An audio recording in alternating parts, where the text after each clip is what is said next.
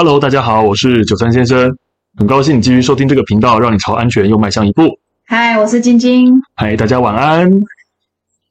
嘿，那我们呢，就是我们这个礼拜呢，其实有收到一位伙伴的新留言。好、对，所以我们现在留言数还不多，所以有时候我们会每一则都好好的看。好、对，那我们想先请晶晶来帮我们念一下这则留言。这一则留言叫内牛满面，谢谢九三夫妇继续更新这么受用的防灾及冷门小知识给我们，一定会持续收听的。P.S.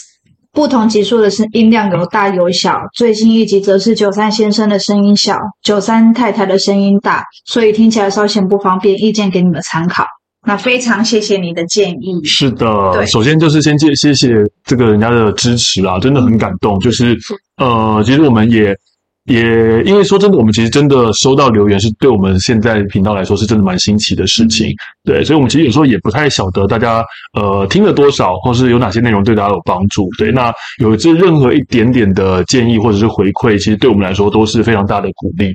对，那不管怎么样，我们就是还是会努力继续进行这样子。很开心，是的，非常开心。对啊，那也很感谢您的建议啦。对，也因为这样子，我们其实呢，特地去买了新的设备。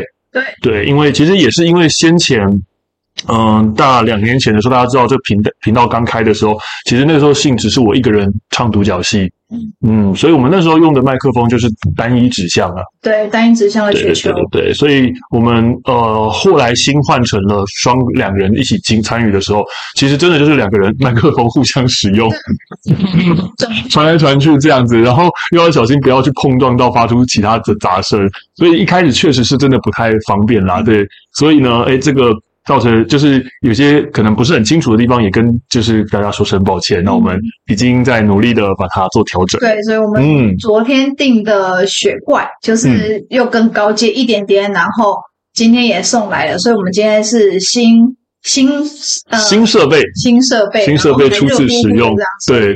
而且我们刚才花了一些时间搞懂它到底怎么使用，其实也蛮简单，也蛮简单的啦。对。大声的，因为我们现在是很轻，我们刚在试音的时候，我们是很轻的讲话，可是放出来的音档却是蛮大声的。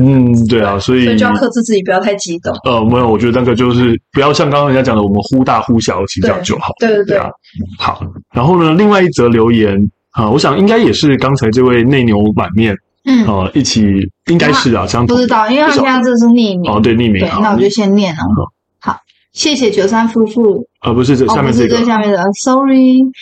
另外想询问前些集数从日本购得的紧急避难包使用的购买管道是哪些呢？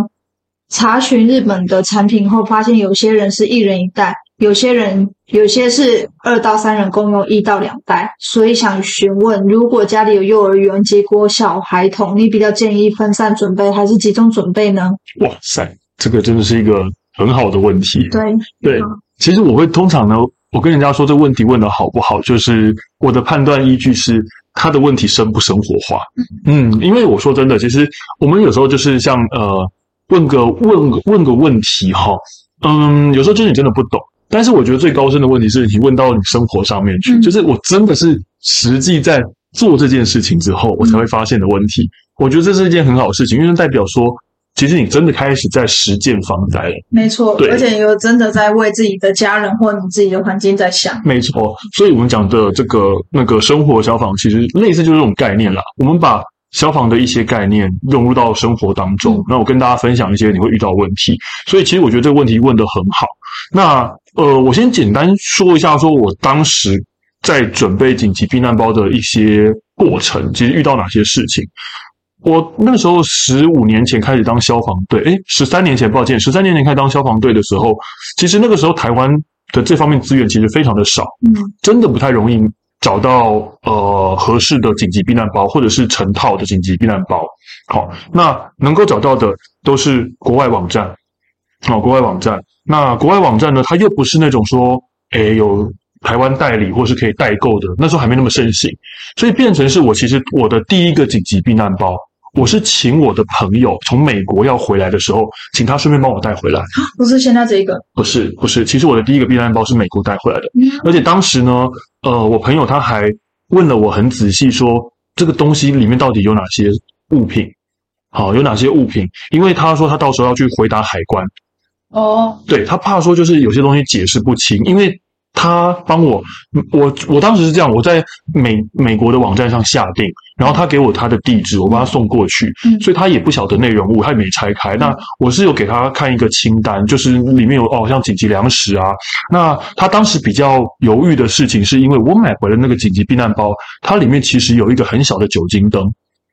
容量不大。为什么要酒精灯啊？其实它就是可以让你能够点火，小小的，要干嘛？可能做一个简单的加热这样子而已。事实上，说真的啦，有时候国外他们一些准备的东西，我也不见得觉得说，这个是我看得懂他要做什么，或者是说它一定是很必要的。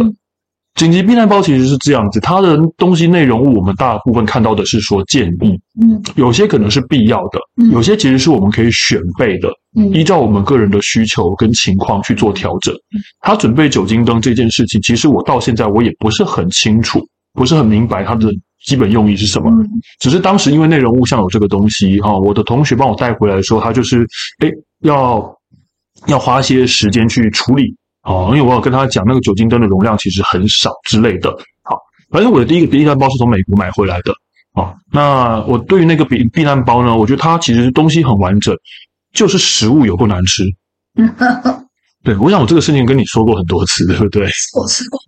你没吃过？我不太确定，我好像你有吃过。很像凤梨口味的糕点，很像凤梨酥的那个糕点。对对，那你就是你吃过。难吃对吧？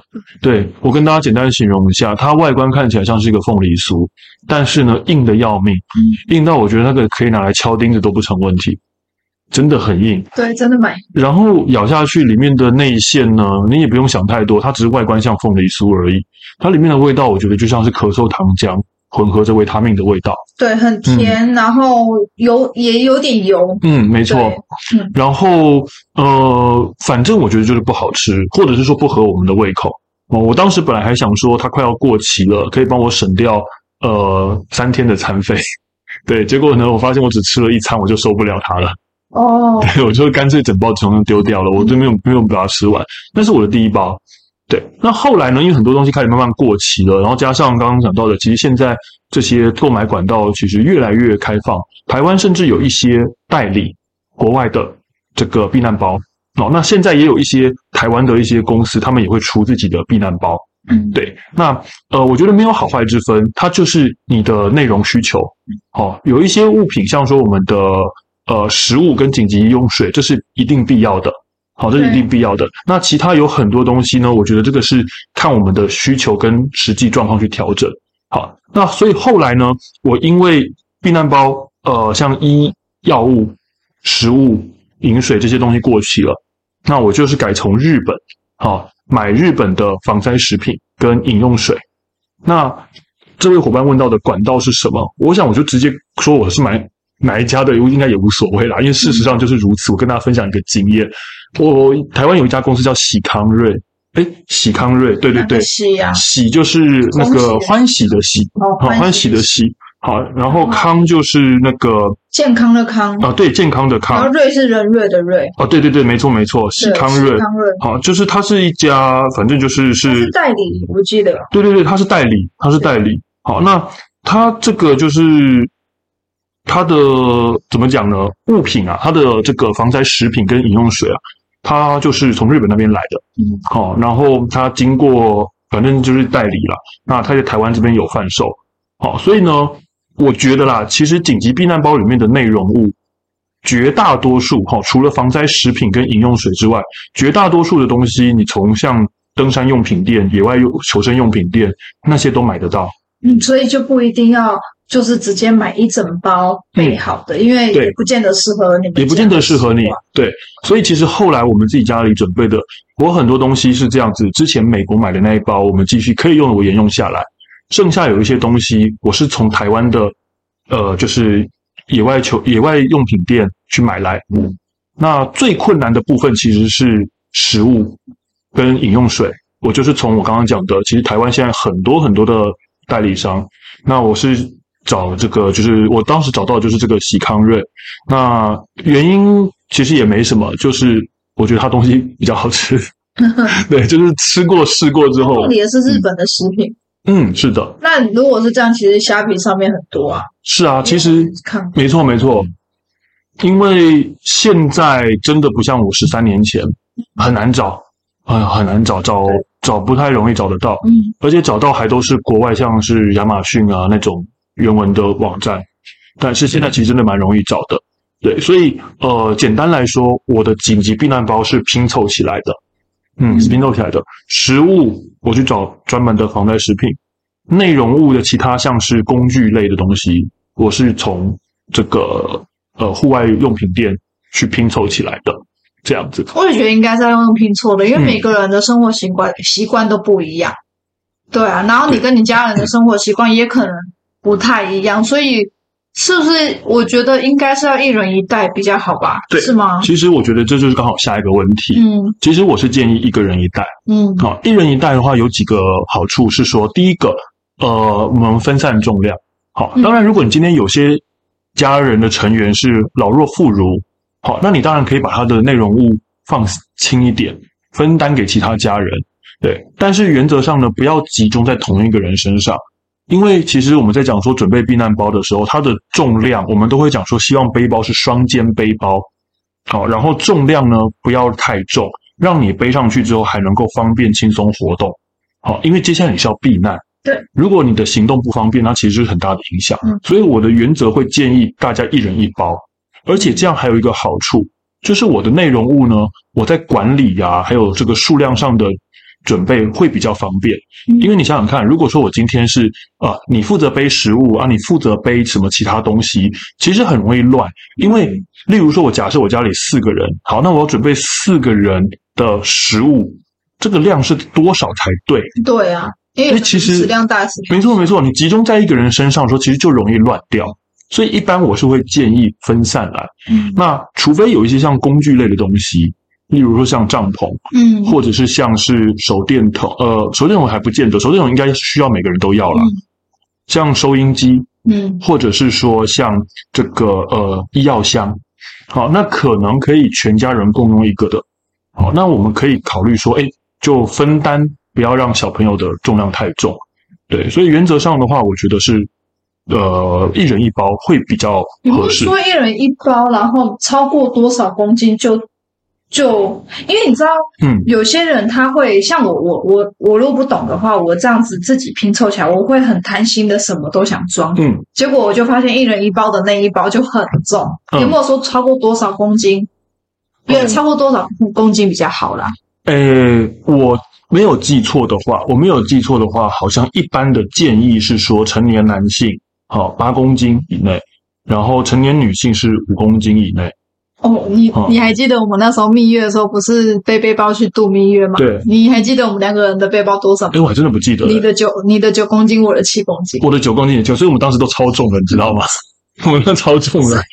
我这样子我可以理解，因为7公斤真的来讲还蛮重的。我那时候真的是走了一阵子之后，我真的觉得有点受不了。没错。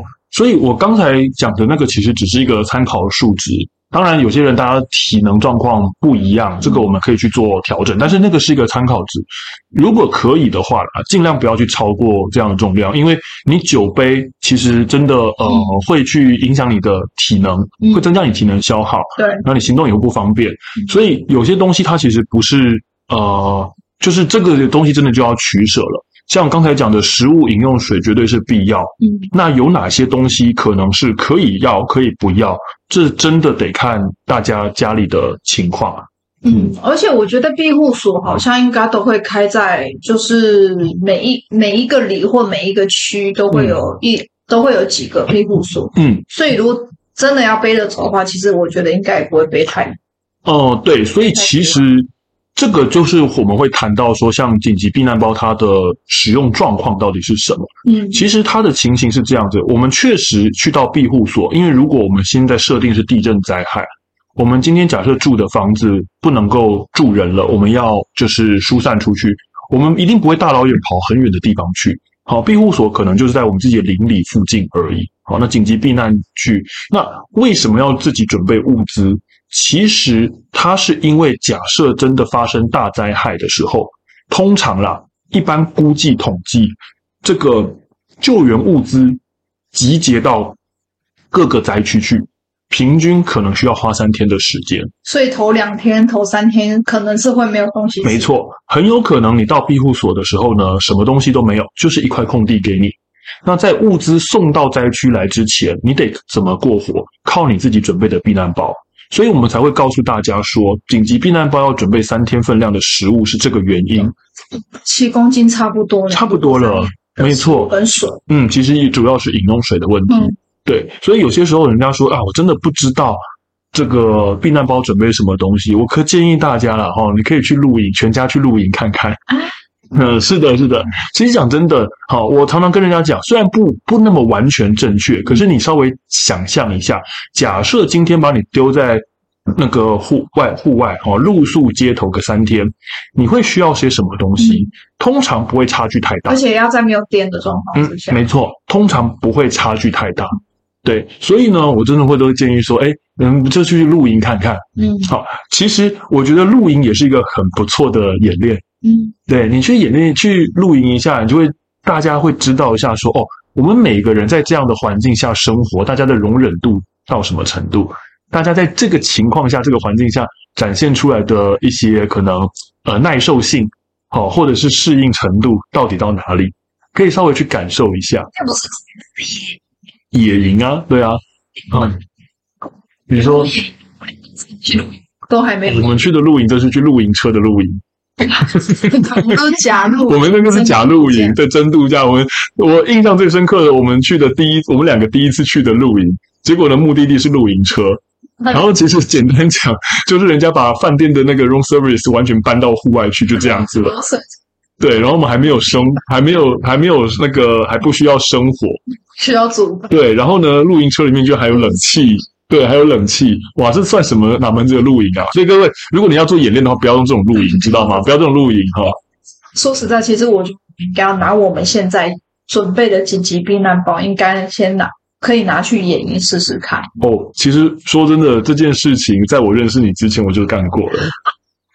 我生气。对，我好像有讲过这件事情。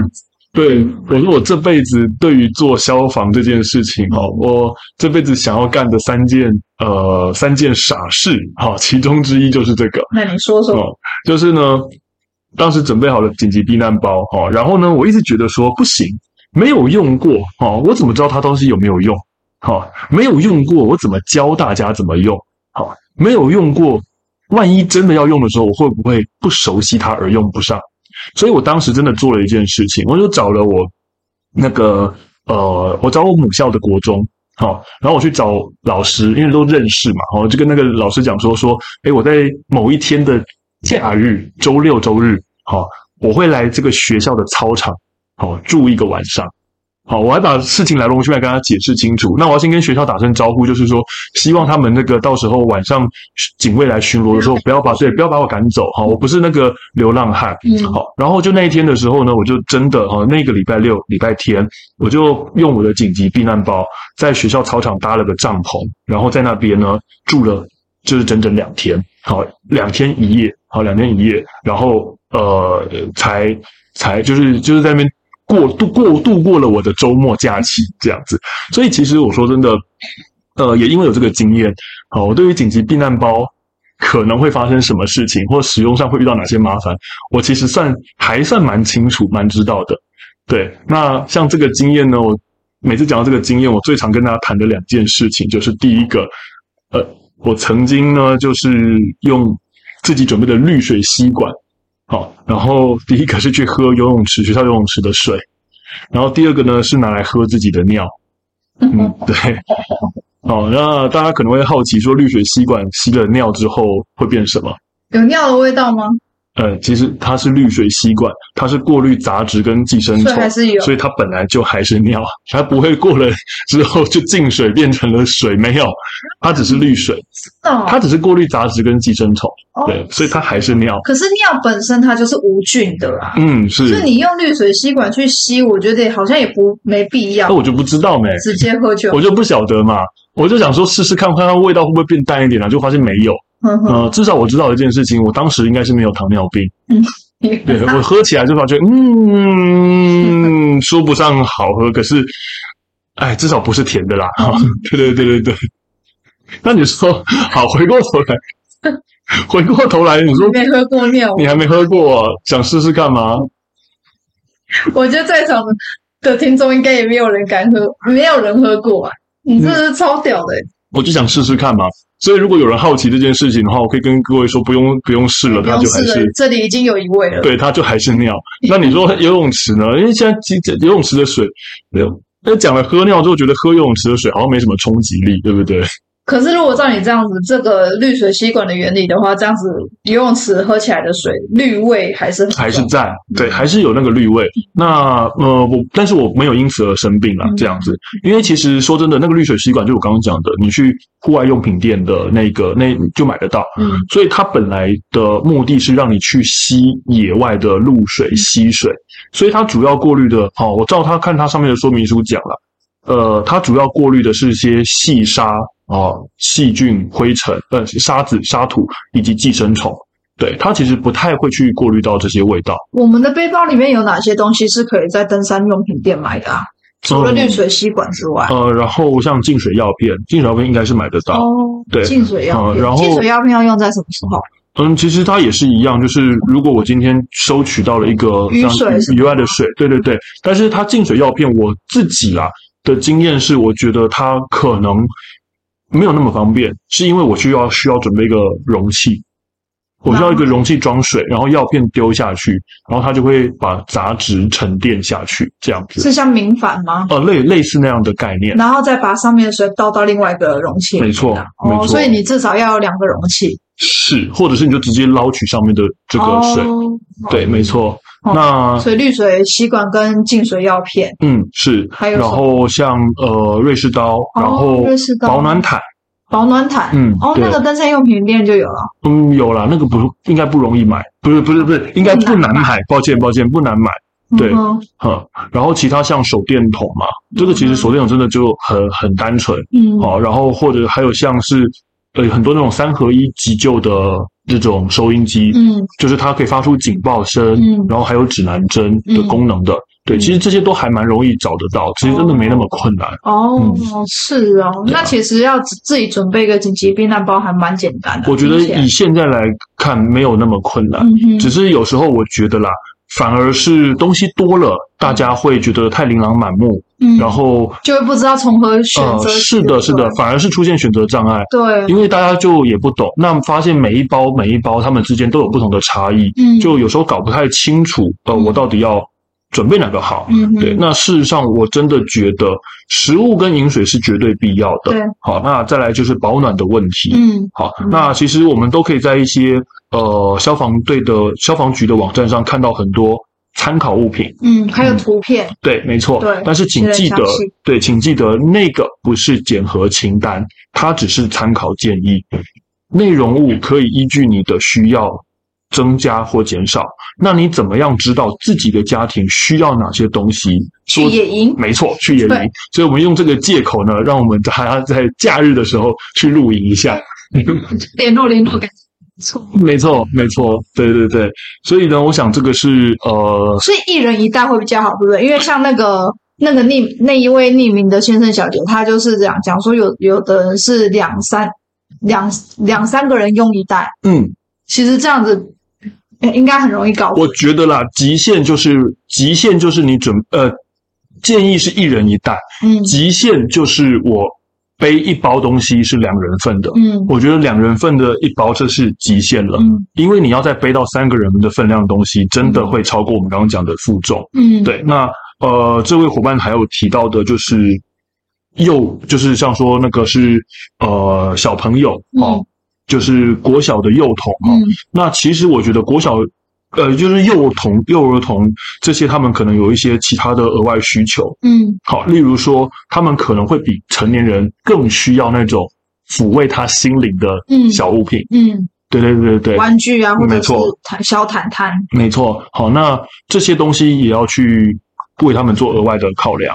对，那我没有记错的话，国外的有一个资料有提到，就是幼童、老人家他们的需要用水量会比成年人再多一些。嗯，好，那这是可能需要的额外考量。嗯，对，所以呢，像说幼童这些东西啊，我相信其实有当爸妈的人都应该比我更清楚知道幼童外出需要哪些东西。嗯，好，那只是呢，我以就是我所知道的这些专业知识提醒各位，饮用水可能会增加。嗯，那加上幼童、幼儿他们可能更需要有抚慰心灵的小物品。嗯，对，那这是提醒各位一下。嗯，好啦，那我们今天的话就是以那个紧急避难包为主，然后录一集，希望有帮助到大家。嗯，对啊，那有机会的话呢，这个野外露营的故事可以再跟大家多多聊聊。嗯，对啊，如果我们有真的去野那个，如果啊，你说你之前去那个国中的那个，是啊是啊，对啊，不然的话，我觉得弄到大家都只记得我曾经喝过尿，我觉得也蛮那个，也蛮需要跟大家澄清一下的。我去了那边2天，不是只有喝尿这件事情而已，是还有做很多事，我还做很多事情，我还写了很多的笔记。嗯，大家有兴趣听这个故事的话，听这个经验的话，麻烦就是下面留言这样子。对，我们希望可以收到更多的回馈，我们希望可以帮大家解答更多的问题。嗯，所以如果有问题的话，欢迎留言，我们会以你的问题作为下一次的主题。那也希望大家能够多多追踪93先生的 IG MR93MARCO。那我们先这样，下次见咯。下次见，拜拜。